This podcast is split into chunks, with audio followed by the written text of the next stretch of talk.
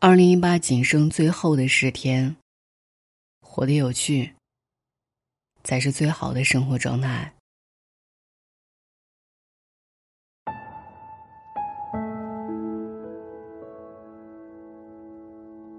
二零一八即将进入尾声，你的生活还是一成不变吗？似乎人一旦到了一定的年龄，便会被无趣的漩涡包围着，陷入一种单薄的浑浑噩噩。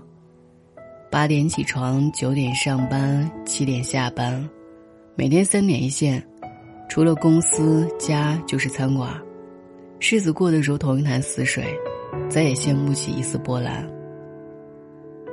于是很多人就在不知不觉间变成小时候最讨厌的那种无趣的大人。但扪心自问，人生在世不过短短几十年，你真的甘心就这么一辈子下去，过着一眼望得到头的生活吗？我想未必。二零一八仅剩最后的十天，不要再把时间浪费在无聊的事情上。虽然生活是乏味的，但只要你换种角度去思考，就能够拥抱有趣。记得那个被誉为香港四大才子之一的美食大师蔡澜吗？他的人生几乎可以被誉为是有趣的标杆，琴棋书画、酒色财气、文学电影，几乎无一不通，本人更是第一流的通达。好友金庸曾经记录过一段和蔡澜有关的故事。那时候他们常常结伴一起去旅行，难免会遭遇众多的波折，但蔡澜从不以之为伍，仍然玩得津津有味儿。金庸赞他潇洒，他不抱怨食物不可口，不抱怨汽车太颠簸，不抱怨女导游太不美貌。他教我怎样喝低劣辛辣的意大利土酒，怎样在新加坡大排档中吮吸牛髓骨。我会皱起眉头，他始终哈哈大笑。似乎在蔡澜的眼中，再怎么糟糕无趣的生活，都能被咀嚼出玫瑰味儿来。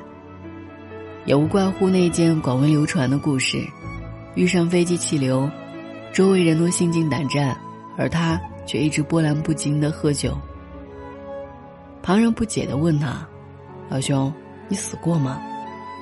他乐呵呵地回答说：“我活过。”你看，有趣的人活过就是活过，而无趣的人，即使活着，也不过是将同一天重复三百六十五遍罢了。这个世界上永远都是好看的脸蛋太多，有趣的灵魂很少。你想去蹦极，他说太危险；你想去旅行，他说没时间；你想吃大餐，他说浪费钱。很多人都挂着一张假笑的面具，按照命运赋予的框架前行，但实际上只有保持一颗永恒年轻、永恒好奇的心，才能够把生活过得活色生香。不由得想起前阵子大火的香蕉加红枣事件，当时朋友圈中的大家纷纷尝试，关心两种水果混在一起到底臭不臭、有多臭，却有那么一个人发现了别样的乐趣。他按照生熟程度、水果品种、品尝顺序依次展开测试，最终方才得出怎么搭配最臭的结论。或许有人听过他的故事，他就是被誉为清华第一段子手的毕导。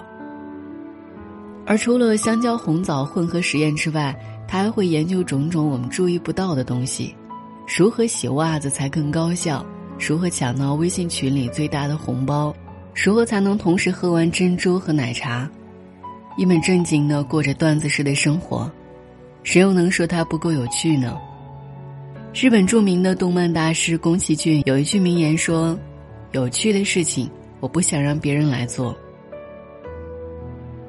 即使每天花费十二个小时在繁重的工作上，他依然能够保持一颗旺盛的童心。纪录片《梦与狂想的王国》当中，曾经拍下过宫崎骏日常生活的场景。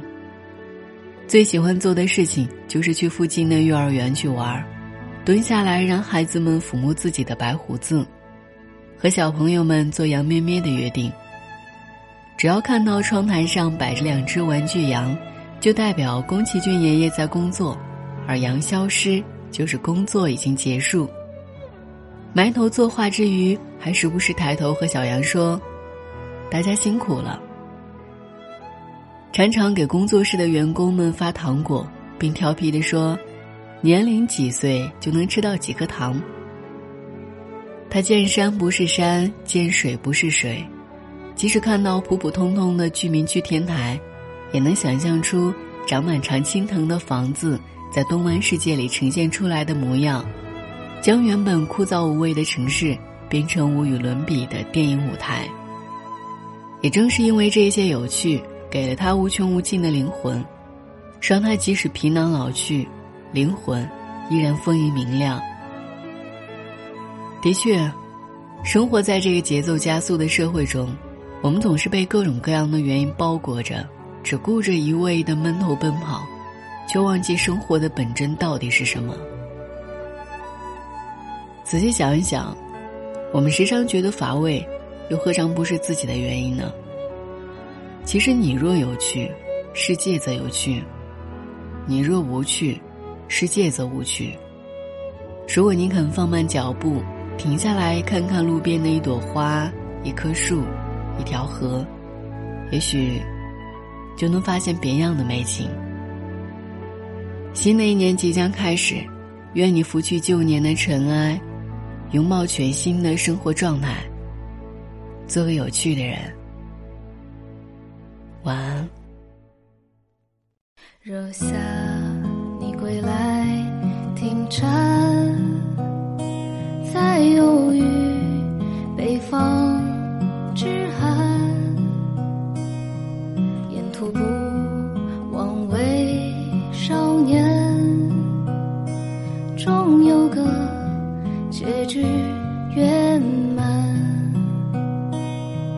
你看顽皮细雨照耀过远帆，修理过小店某处忽明忽暗的灯盏，你听江水流过人家，吵着要上岸。你去过烟花三月的江南，你看秋月温柔撕破了花瓣，却只为迎着暮冬大雪纷飞时贪玩。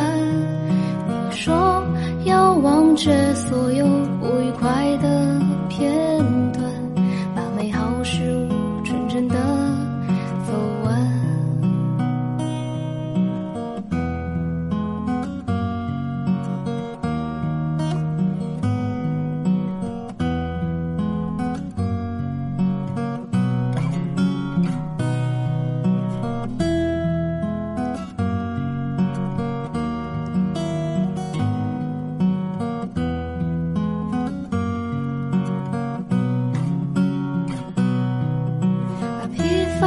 西装进铺纸的长街，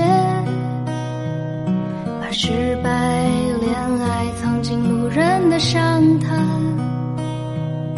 把起舞的今日写成诗篇，多年后也不遗憾。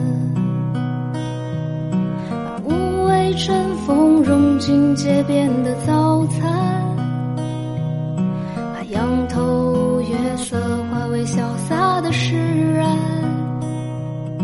把漫长的故事变成短暂，才配得起勇敢。